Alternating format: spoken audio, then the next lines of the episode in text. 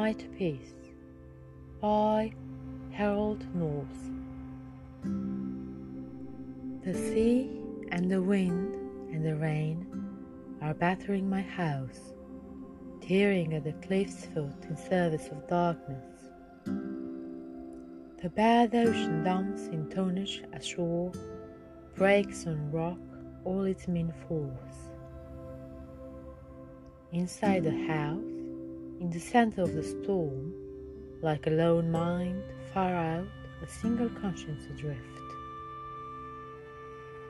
Amid mechanical blind powers, I lay awake recording the tremendous monotone, the meaningless rhythm.